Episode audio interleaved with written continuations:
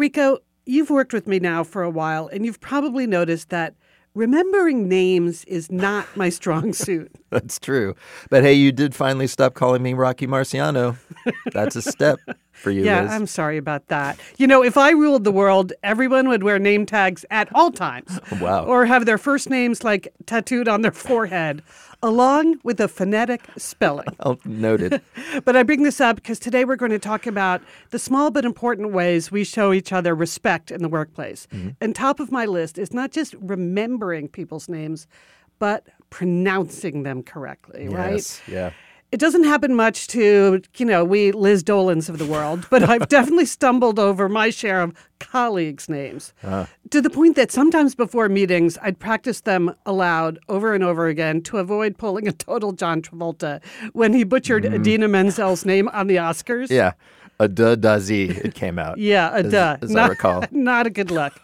but you know, it actually took me forever to learn you can just say, I'm sorry, tell me again how your name is pronounced, instead of being so paralyzed with fear that you just avoid ever saying their name. Yeah, that's good advice. I, of course, I mostly worked in public radio, so I heard my colleagues say their own names on air every day, which is basically Oh. a daily primer on how to pronounce like Dwali Saikao Tao. Uh-huh. Thank God I had that. But not everybody is so lucky. No, I know.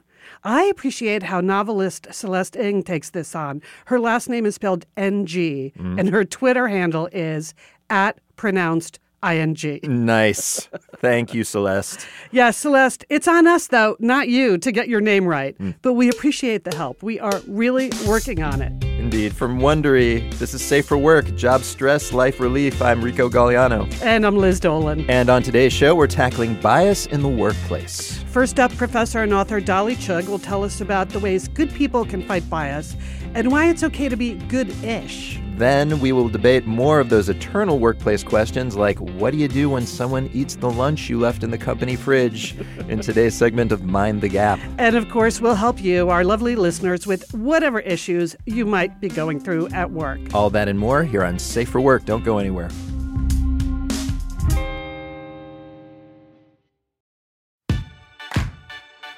What if the experience of driving a luxury vehicle wasn't limited to just inside your car, but extended out into the world around you? Introducing the well connected 2019 Lincoln MKC with a suite of social tech capability that connects the world inside to the world outside. With Amazon Alexa enabled with Sync 3 App Link, you have access to all the skills and services you get on your Echo. Alexa's activated by the sound of your voice.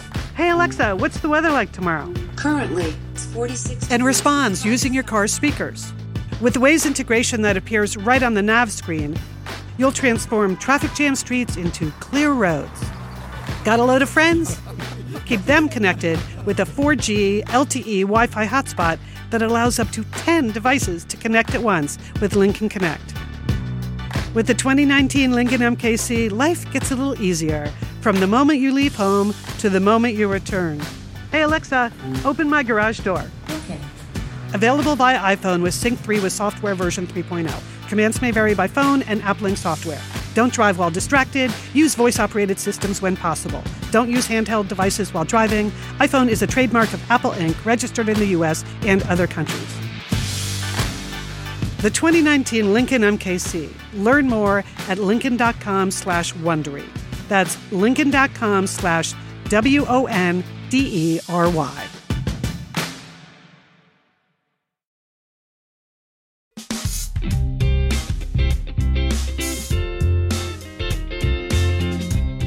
All right, welcome back. So today we're talking about bias in the workplace, and joining us to do that is Dolly Chugh.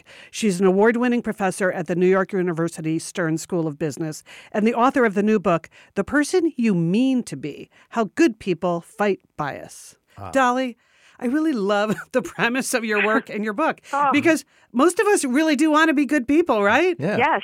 Thank you, Liz. Yes. Thank you, Rico, for having me here. Yes, most of us really want to be good people. Yeah, so we want to be ethical and fair and open minded. I feel like I can speak for everyone, the entire massive group of five here at Safe for Work, that Yes. we are trying anyway. So thanks. Yes, and I believe it. And the data supports what you're saying that most of us are trying really hard. We don't always pull it off, but we think we do. Right. Yes. Because we're humans. Yes. Yes. Which kind of leads us to our first question here, which uh, we want to be good, but you want us to be goodish. Yeah. That's the word you use. What is goodish? Yeah. It sounds less good to me. Yeah, so I think the challenge with being a good person is that it's a super tight corner that we put ourselves in. There's no room for mistakes. There's no room for the kinds of everyday flubs that many of us make. We if you're a good person, you're not a racist, you're not a sexist, you're not a homophobe. And that means that when you slip and we all do slip because we are humans, and I'm happy to share some of the research around how our minds work and how it mm-hmm. contributes to this. But mm-hmm. we do, I, I on a regular basis make mistakes that completely embarrass me, like avoiding somebody because I don't know how to pronounce their name and I'm too embarrassed to ask. Mm-hmm. Um, I'm a professor. I I had a TA track how much I call on men versus women, and I was uh, calling on men more than women and interrupting women more than men. Wow. Wow, Dolly, you know, are baddish. That is totally baddish. Yeah. So Thank goodness you collect data about things and can catch yourself. But right. the rest of us don't really do that, right? Exactly. And that, to Rico's question, is what goodish is. So in goodish, we have room to grow. We're not in that super tight corner. We're not completely perfect and free of bias and mistakes. What we are when we are goodish is trying to get better. Yeah. And my argument in the book, and I think the stories I share and the interviews, as well as the social science supports this, is that we actually are going to be better people when we're goodish than if we're good. Uh-huh. When we're good, we just we shut down or mm. give up anytime we flub or we cover up because we don't want people to realize we're not perfect. Sure. Not, yeah. not not to uh, drop a name, but I, I, was I interviewed Jordan Peele, the director mm. of Get Out, mm-hmm. and his whole purpose of making that movie was to inspire debate. And he said, "It's I felt like I needed to do this because in a lot of ways debate has shut down. People are so afraid of being called a racist that they won't have conversations about, about racism. Race. Yeah, yeah, I love that. And by the way, that's a very cool name to drop. Super cool. well, I'm just saying, that's I'm pretty awesome. Rico. okay, so you gave us the example of you tracking yourself and how many times you called on men versus women and interrupted the women. That's interesting. Yeah. You gathered the information, kind of paid attention to what you were doing. Is there anything you came came across in the research for the book that were just other like easy normal things that people could do to try to at least be aware of their own behavior? Absolutely. I learned about so many great things from real people in the real world and things they were doing. So, one of the things, um, Rick Klau, who's a very senior person at Google Ventures and a powerful voice in the world of technology, and much of his influence happens through social media. Um, he has long been an advocate for women, hires women, promotes women, um, really uh, truly committed to the, the gender equity work. And yet he was surprised when he sat down and looked at all that social media where he's so actively involved to realize that 80% of the people he was following and listening to and tuning into were men oh. in his Hmm. LinkedIn and his Twitter and his Facebook. And that was like a starting point of whoa, I thought I was one of the good guys. I didn't realize I was also skewing um, where my attention was, who I was paying attention to and giving credit to. So he made an active effort to start switching up where his social media was and he noticed that he was learning new things hearing a more varied set of perspectives.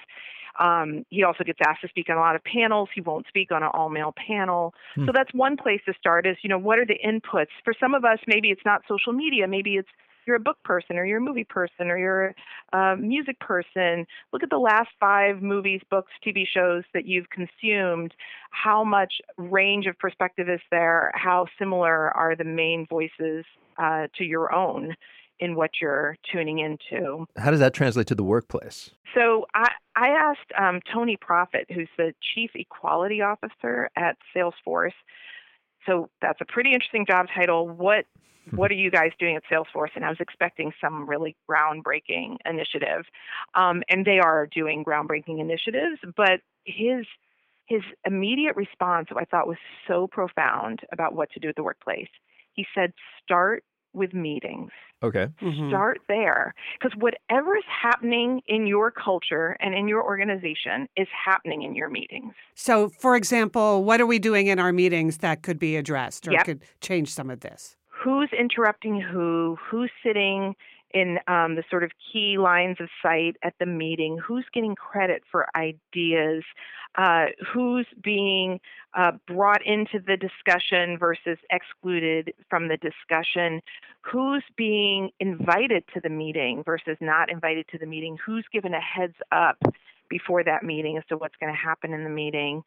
These are all little micro examples of the kinds of inclusionary or exclusionary practices that lead to the bigger macro trends within an organization. And what I love about Tony's advice is that it actually kills two birds with one stone because what is like the bane of everyone's existence in organizations anyway? Is meetings. Meetings, right? Is going to meetings. Oh yes. my God. so we should be running better meetings anyway, right? Meetings where there's more constructive disagreement, Uh-huh. meetings where there's clearer purpose, meetings where uh, the right people are in the room who need to be in the room, meetings where we um, balance airtime between people. These are all things we should be doing anyway to use our time better and use our talent better. At the same time, by running better meetings, we also are creating more inclusive organizations because it turns out those two things are highly related. Also, if if you do almost anything new or different at a meeting, people are like, "Oh, something interesting at this Yeah, meeting I has know, happened." Right? I, I think I'll put my phone down and pay attention. That never happens. exactly. exactly. You know, uh, Dolly, I have a question about like you see stuff that goes on in a workplace occasionally that is wrong, and or where maybe you should speak up, but you don't really want know, Mhm. and we don't want to be. Nobody wants to be a behavior cop all the time, No. right? We we worry about our own position. We have to maintain all kinds of our own relationships. yeah. When do we step forward? How do we correct what we see? Is there a most productive way to do that? Absolutely. Um, so, two thoughts on that, and the research is really useful here. So, one is that I was stunned when I looked at study after study that showed how much more influence we have than we realize when we do speak up. And specifically, how much more influence we have when we're not from the group that is potentially the Mm, the target of whatever the bias is. So, in other words, if a man speaks up on an issue of gender, or if a white person speaks up on an issue of race, that what the studies show is that if you're not from the group, you're not viewed as negatively as you are if you are from the group and you speak up. When you are from that group, you're viewed as more whiny, you're viewed Mm. as having a sense of Right. entitlement. Yeah. And so the data confirms what a lot of people worry about, which is they're going to take a reputational hit. But it turns out that if you're the the ally or the bystander, you don't take as much of a hit as you might think, and you're viewed as more persuasive in those moments. yeah, it actually it sounds it could be a, a kind of a gold star next to you because Mhm. everyone's like, "Oh, that exactly, exactly. And so, and then the second thing I would say is um, change consultant Susan Annunzio uses something called the 20-60-20 rule, and I have Mhm. found this super helpful in those moments where you have to make like a quick, fast decision of do I say something or don't. The 20-60-20 rule is 20% of people in any given moment, in any given organization, on any given issue, are like, yeah, let's go. I'm on board. Like, bring it on. Just, you know, don't get in their way, and they're going to be your change agents. Mhm. 20% of the people are comfortably miserable and are never coming with you. They Okay. are, you know who they are. Uh-huh. And and then the middle 60, which tends to be a little quieter, is watching which way the winds go and is not super engaged or deeply committed on any point of view on this issue, but can be moved. That's the movable middle. And so what I advise people to do when trying to decide whether or not to speak up in the workplace is try to figure out whether you're dealing with a 20, a 60, or a 20. And, you know, maybe in your organization it's 10 and 70 and 20, or, you know, the numbers don't matter, but try to figure out which profile you're working with. If it's you're going to be tempted to get pulled into that bottom 20 and that's that's not the right use of your time those are the ones to send to hr Yeah, when you say pulled in, you don't mean joining the 20. You mean addressing the problem of the 20, right? Thank you so much for Yes. clarifying. I mean, like pulled into arguments Yeah. or like beating your head against the wall. Just don't take the bait with the bottom 20. Yeah. That's Don't it. Move on with your life. bait. If you hear something going on, Yeah. report it to HR. Yes. But in the other cases, are you saying, like, practically speaking, are you saying that you should? Well, let's put it this way: with those other two groups. Yeah. The 20%, obviously the 20% are on board. You don't have to worry about them. The 60% that are changeable, but just kind of not sure what to do. Yeah. How do you, uh, in the moment, address that? Do I jump in and immediately say, like, hey, that was bad? I'm guessing that's not right. So, so uh, shame rarely works. It's not that there's never an occasion for shame, but in a workplace, what I would say is that questions go a long way. Just asking people, have you thought about this? Or I wonder why we haven't recruited there. Or can you tell me more about when you said that person's not the right fit? I'm not understanding completely how you're getting there. Um, just making visible or making vocal the things that are sort of being swept away, which is a lot of what happens with bias. It's it's just not discussed.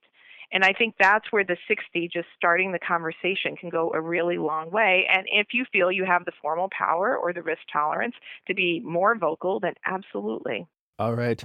Thank you so much, Dolly, for uh, speaking to us. Uh, hopefully, we are part of the upper 20. I, I bet you are. But we can at least too. be goodish. Yes. I, I feel like I aspire to goodishness I now. think that bar is attainable. Me too. Thanks for talking to us and uh, come back on the show sometime. Thanks so much, guys. So, Liz, the other day I was working from home. Yeah. My wife comes home and is like, There's a box outside. I'm like, What's the box? She says, It's HelloFresh. Yippee! So we open it up, and everything that HelloFresh says would happen happened. We had a nice veggie meal to choose from. You can Oh, choose from classic plan. veggie and family plans. We had the veggie. We made it very quickly because it was just like a two pot recipe. A lot of their recipes are one, two pot Mm-hmm. at most recipes. And it was really fun. We didn't have to plan the dinner because everything was in the box. Right. They do not lie in their advertising, is what I'm saying. No more takeout. That's it. It's over. That's right. I know. The less time, the meal planning, the grocery store shopping. Who's got time? Well, I enjoyed my amazing apricot chicken. I went for the meat plan. I guess they call that classic. But I love apricot balsamic sauce, which is stone fruit sweetness meets vinegary twang, which I think also describes me, Rico. Mm. And country So, music. Yes. So here's what you need to do to get started. To get a total of $60 off, that's $20 off your first three boxes, visit HelloFresh.com slash safe60 and enter the code SAFE60. Again, that's $20 off your first three boxes. All you have to do is go to HelloFresh.com slash safe60. That is S-A-F-E 60 and enter the code SAFE60. So, Liz, we're recording this the week after Labor Day. Yeah. And it's like the weather in Los Angeles knew that it was the week after Labor Day. It went from blazing hot summer to like cool fall weather overnight. It's Mm-hmm. Yeah. amazing. It's what we call the marine layer here. It's Ah. just known as fog. I'm not a scientist. But, you know, here's the thing this time of year, the sun comes up earlier, it sort of wakes you up earlier. So it makes your sleep even more important, which Mm. is why, again, back to the Nectar mattress, Rico. That's I'm right. enjoying it. In It's sort of a mattress for all seasons, is Okay. what I would say. So it worked in both the summer yes, and the summer winter. and the fall. Nectar patented the most breathable, cooling, body contouring, medical grade, lush foam gel memory layer that Mm. they possibly could. So it really it does feel like sleeping on a cloud. And uh, they believe in love at first night, and that has been my experience. They're so confident in their mattress that they'll give you 365 nights to get a full refund if you aren't 100% happy, but you're going to be. And they'll come pick up your mattress to get it out of your hair. Yes, and in the 365 nights, you will experience both heat and cold, Yes. and you'll see that it works in both. Yes. Buy now and get $125 off and two free premium pillows with any mattress order and free delivery. All you have to do is go to nectarsleep.com slash safe. That is nectarsleep.com slash S-A-F-E to get the best sleep of your life for the rest of your life.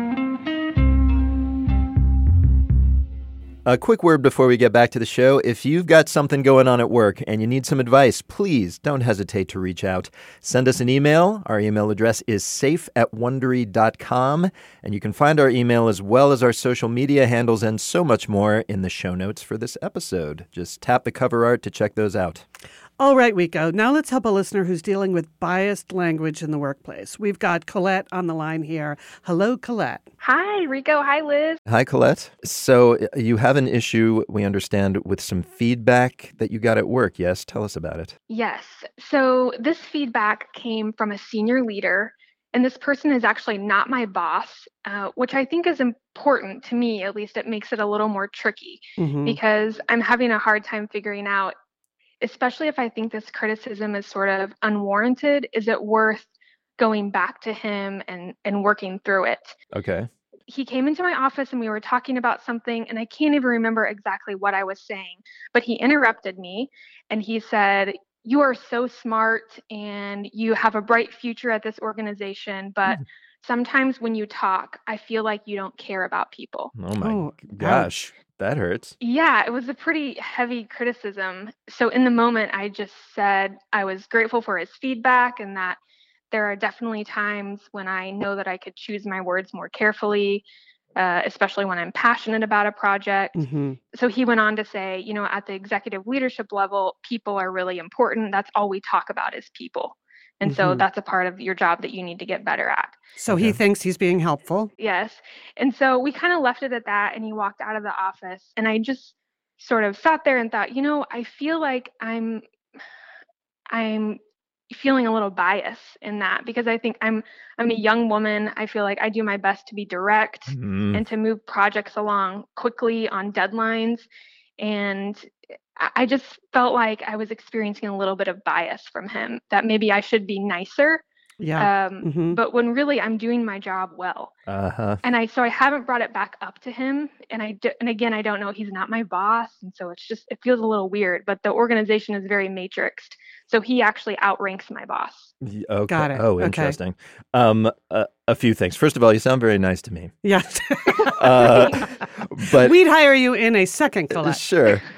but we, let's get to the issue of, of gender bias in a second. But first, uh, we have to say you did the right thing in that moment. Yeah, yeah, Colette, I'd say you were on the spot. It sounded like you stayed calm, you responded to him, and now you're reflecting on things. And it's only as you reflect on it that you think, wait a minute, Yeah, would he right. have said that if I was like not a young woman? Indeed. And, you know, that happens all the time. Yes. All right. Secondly, at the at the end there, you mentioned you work in a matrixy hospital system. When you wrote to us, I honestly, when I read that in your letter, I thought that you were referring to the movie. Yeah. It was like you were Colette working Rico didn't even know. that you were having energy sucked out of you by a kind of alien system, which sounded horrible. But Liz, that that would be entertaining for sure but Liz tells me this is actually a type of organizational structure. I think maybe it's important for Liz to quickly explain that to us Yeah, for those yeah. not familiar. Right. I mean, I don't know exactly what your organization is, Colette, but in a matrix, it means you're sort of working up, down, and sideways. You tend not to have Yes. one boss. Uh, it's an organization that is really about influence, not control, right? Because it's not a strict hierarchy. Okay.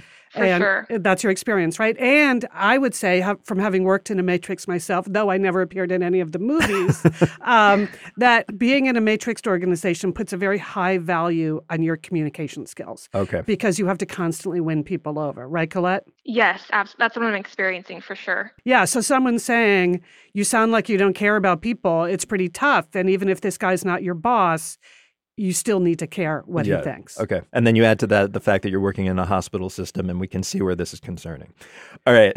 So, what we've got is you you may indeed be dealing with gender bias, and uh, the research that is a completely legitimate thing. The research says that in our society right now, success and likability are positively correlated in men. That is, the more successful you are, the more likable you seem to others. But it's negatively correlated in women. The more successful you are, the less likable you become, which is a nightmare.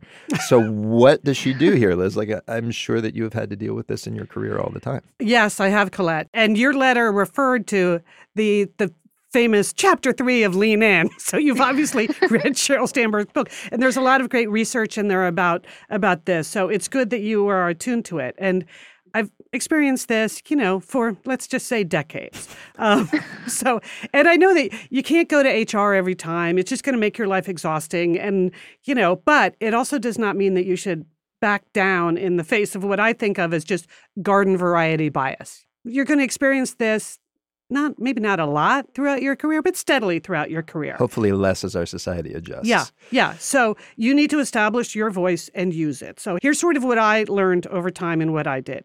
You need to set your goals for your communication skills. If there are areas where you think you need to improve or get stronger, do you have specific areas like that that say you and your direct boss have talked about where you say, okay, I know I could be better at this? Do you have that list?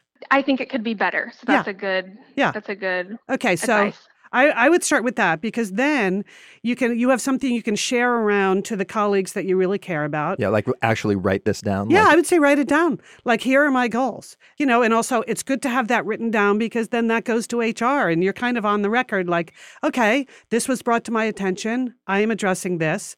Uh, and in a matrix, you can sit down with your colleagues usually and say, here's what I'm working on. Would you help me? You know, I want you to help me improve. And that's a conversation you can have with this guy too. So Mm. do you go back to him and say, I think you were biased in the way you approached me? Mm, you could try that, but you could also go back to him and say, "Hey, uh, Joe, I listened to you, and now could I want you to just listen to me for a second? Here's my plan to address some of the issues you raised.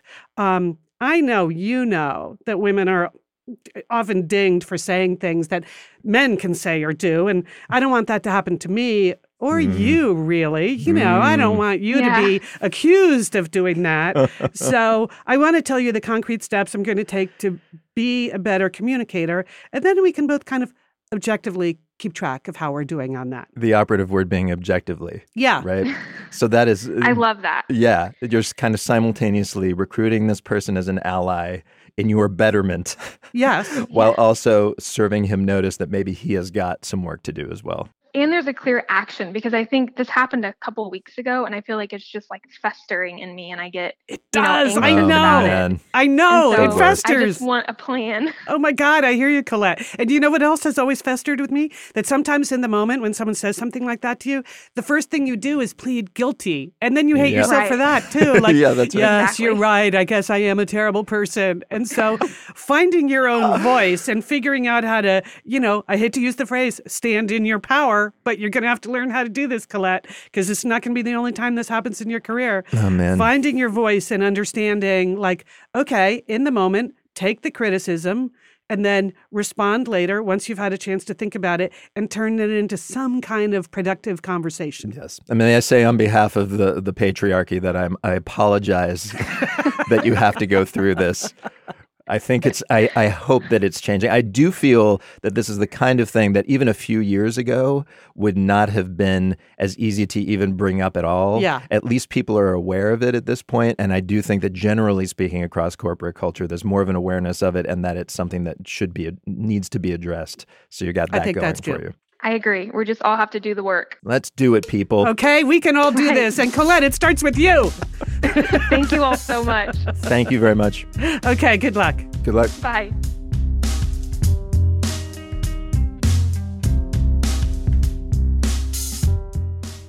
Okay, Rico. A couple of weeks ago, we finally hit our first major disagreement on this show. It was about whether it's better to use a staple or a paperclip. And I still stand by the staple. Yes, and. I know that paper clips are the only way to go. It's, it's just the right answer. Well, let's just agree Oh to disagree. But let's see if we have any other major disagreements in today's go at Mind the Gap.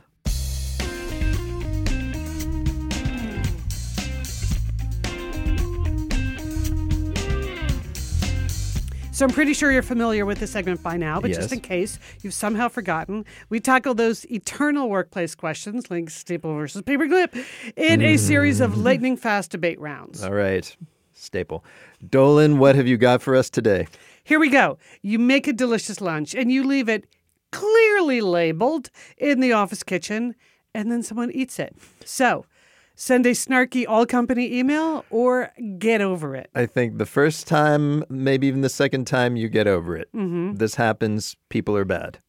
Uh, maybe I don't know. Is the snarky is the snarky email going to do anything? It'll make you feel better, Mm-hmm. and maybe it could dissuade somebody. I think maybe you can do that. And and the, by the way, probably this has happened to everybody else in the company at least once, so they're going to understand that you freaked out. Mm-hmm. But you got to give it a couple times.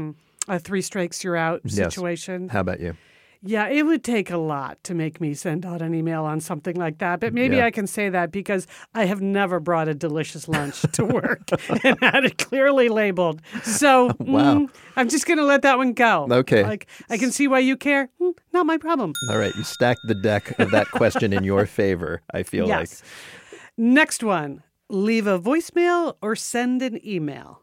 Uh, uh, send an email for sure. It's that easy. Yeah, nobody, listens to voicemail anymore. Nobody, literally nobody. I know. That's what I that's what I keep hearing. But here's what I do. Yes. Because I, love the sound of the human voice, Rico. And I just think if I really want to talk to someone about something meaningful, that voicemail is the way to go. So I leave a voicemail and then I send an email that says, I just left you a voicemail. Oh, yes. Please listen before we talk. I appreciate that, and I think that that probably works. Okay. So just doubling down. I- Okay. yes, a combination of the old and the new.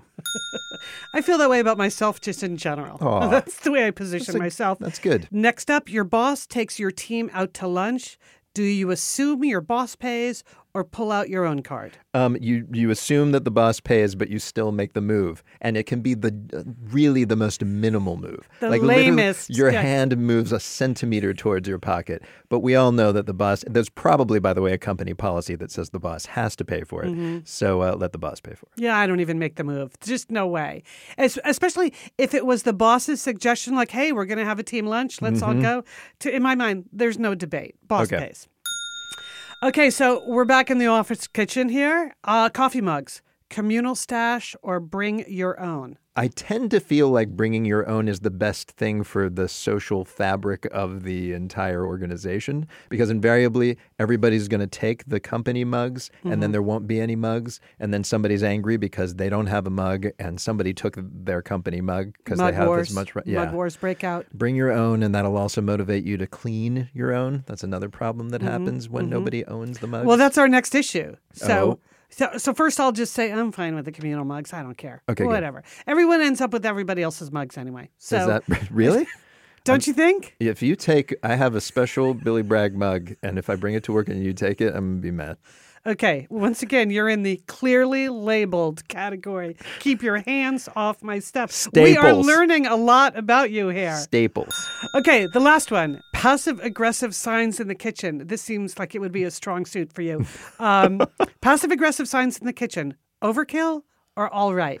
That is, it's it's kind of overkill, but it is also it's crazy how necessary it is. Mm-hmm. I worked in public radio. These are very progressive people, very grown up people. They're journalists. They know how the world works. nothing to do with being progressive. I am I'm, I'm just saying that like our kitchenette was a sty when until they basically said okay well then we're not going to have communal plates and we're not going to have the whole thing where there was like going to be a round robin way that everybody shared the cleaning of the plates. yeah. It was like that doesn't work. Well, so like a short uh, chores. it was like a chore, chore wheel. chart. Yeah, a chore wheel. Oh, that is basically. so childish. Kindergarten. we got rid of it and then it was all just like it was and terrible for the environment but it went to paper plates Yeah.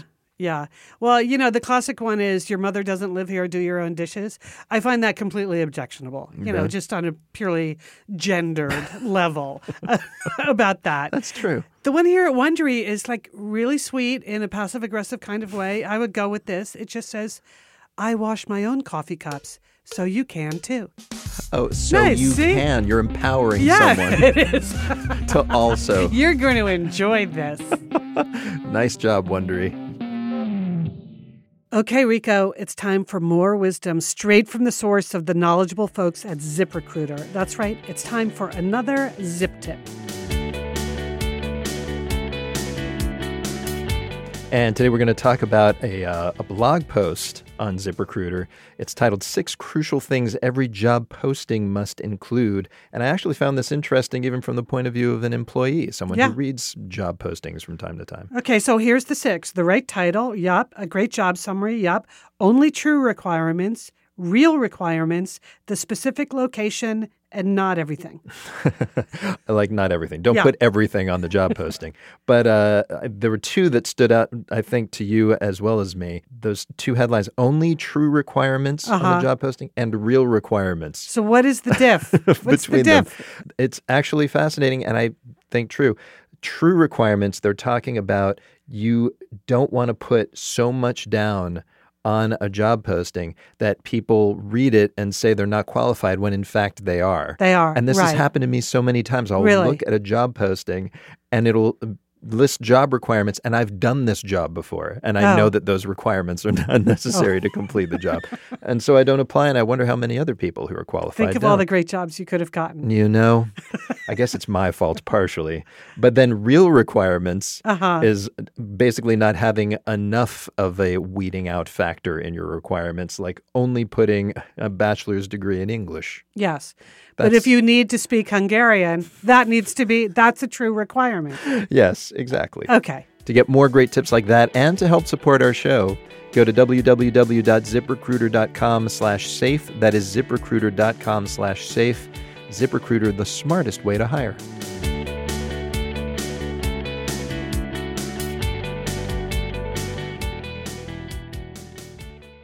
Okay, Rico, you ready to help another listener? Always. We've got Lee on the line here. Hello, Lee. Hi. So tell us about your situation. We understand you're, you're planning a move, perhaps.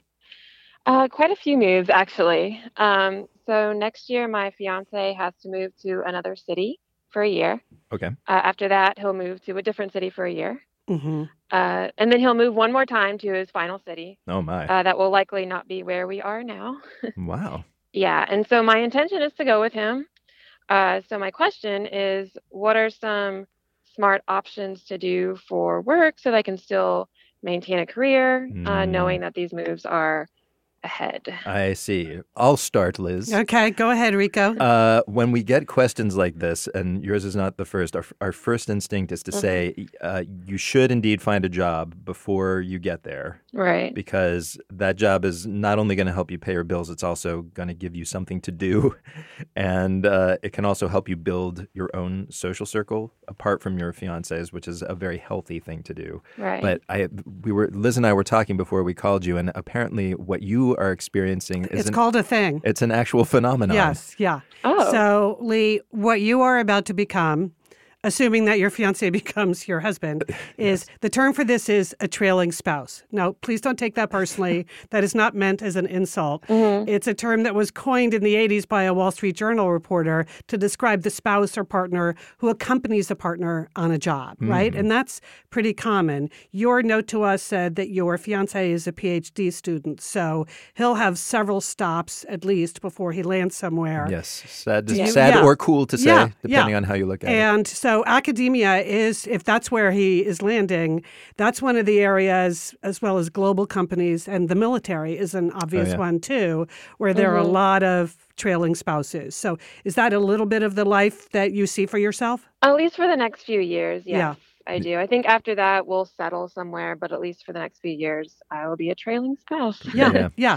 So luckily for you, someone very close to me, my older sister, has a lot of expertise on this. But also, you can read a lot about how to get established in a new town. So, you know, I looked at this list of what experts suggested, and it's things you probably, your common sense would tell you. Ask for help from your partner's company. That if your husband is affiliated with a university, often because there are so many two career couples, they do provide some job placement for Oh. um, for the other half. So try that. Okay. Tap your existing network. Always true when you're looking for a job.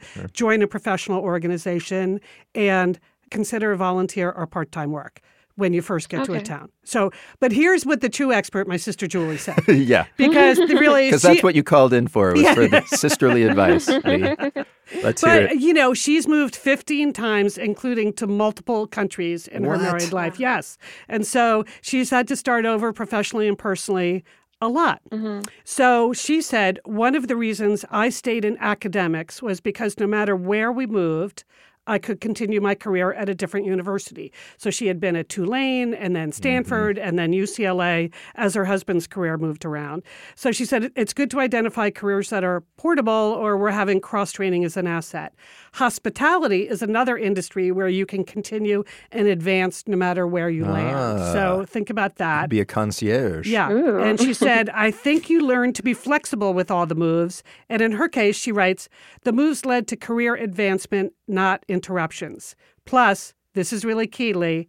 It's certainly important to have your own things so you don't resent your partner. Yes. So, you know, ah. because if you feel like you're constantly starting from scratch mm-hmm. as your partner is climbing a ladder, you know, even though you hypothetically, that sounds like a good idea, like after years of that, maybe doesn't feel so great. Right. But I want to tell you, Julie, who is older than I am, as I mentioned, is celebrating her 40th wedding anniversary next month. So, So- she has totally figured out how to make this work for her and for them. Do exactly what Julie does, and Okay. everything will be fine. Can I ask you, is what is your uh, line of work? My degree and training are uh, health promotion and like worksite wellness programming. Okay. Um, that's what I've been doing the last couple of years, and I'm kind of expanding now into employee satisfaction, engagement, and like training initiatives as well. So I kind of manage all of that. Okay, and I mean, like, uh, it it feels to me. I mean, I, I haven't done like deep research into those particular fields, but that those feel to me like that's something that there'll be a demand for in lots of different places. It's not like you're I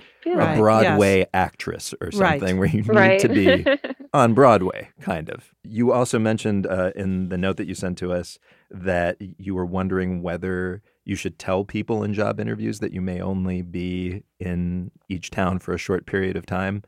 And yeah. if you, I- I don't think there's any Hard reason no. to do this. Yes. No. No. because you uh, mainly because you never know. Yeah. Like you could actually end up loving whatever the first job is that you get, and they love you, and so they figure out a way to make it portable so that you can Oh, do it remotely. That's a good point. You know, That's true. you're not lying. hmm So I hope Sure. that that all helps and have fun. Yes. I mean, it can be. I, I know nomadic life can be stressful, but it can also be pretty cool. You get like a new place to check out every few years. Yeah, I'm looking forward to it. Yeah, I think it's all about attitude. Yeah. Yeah. Good luck. Have fun. All right. Thank you. See Okay. ya. Bye, Lee.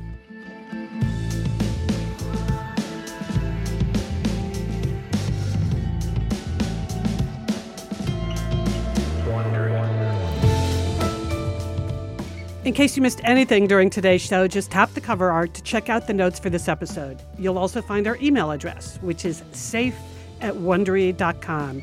And if you want to support the show, you'll find some great offers from our sponsors as well. Another way you can support the show is by filling out a small survey at wondery.com slash survey. It'll help us make the show better for listeners like you. Excellent idea. This episode was hosted by me, Liz Dolan, boss emeritus and satellite sister, Enrico Gagliano, host, journalist, and anti brunch author. That's right.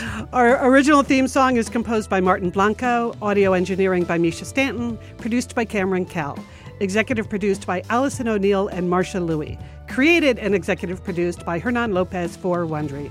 Remember, workplaces can feel crazy, But you don't have to.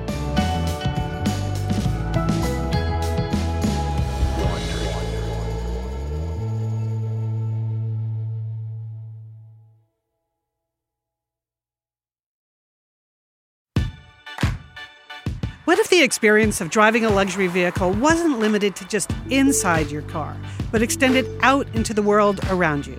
Introducing the well connected 2019 Lincoln MKC with a suite of social tech capability that connects the world inside to the world outside. With Amazon Alexa enabled with Sync 3 App Link, you have access to all the skills and services you get on your Echo. Alexa's activated by the sound of your voice. Hey Alexa, what's the weather like tomorrow? Currently, it's 46. And responds using your car's speakers. With the Waze integration that appears right on the nav screen, you'll transform traffic jam streets into clear roads. Got a load of friends? Keep them connected with a 4G LTE Wi Fi hotspot that allows up to 10 devices to connect at once with Lincoln Connect. With the 2019 Lincoln MKC, life gets a little easier from the moment you leave home to the moment you return. Hey Alexa, open my garage door. Okay. Available via iPhone with Sync 3 with software version 3.0. Commands may vary by phone and app link software. Don't drive while distracted. Use voice operated systems when possible. Don't use handheld devices while driving. iPhone is a trademark of Apple Inc., registered in the US and other countries. The 2019 Lincoln MKC. Learn more at lincoln.com slash Wondery. That's lincoln.com slash W O N D E R Y.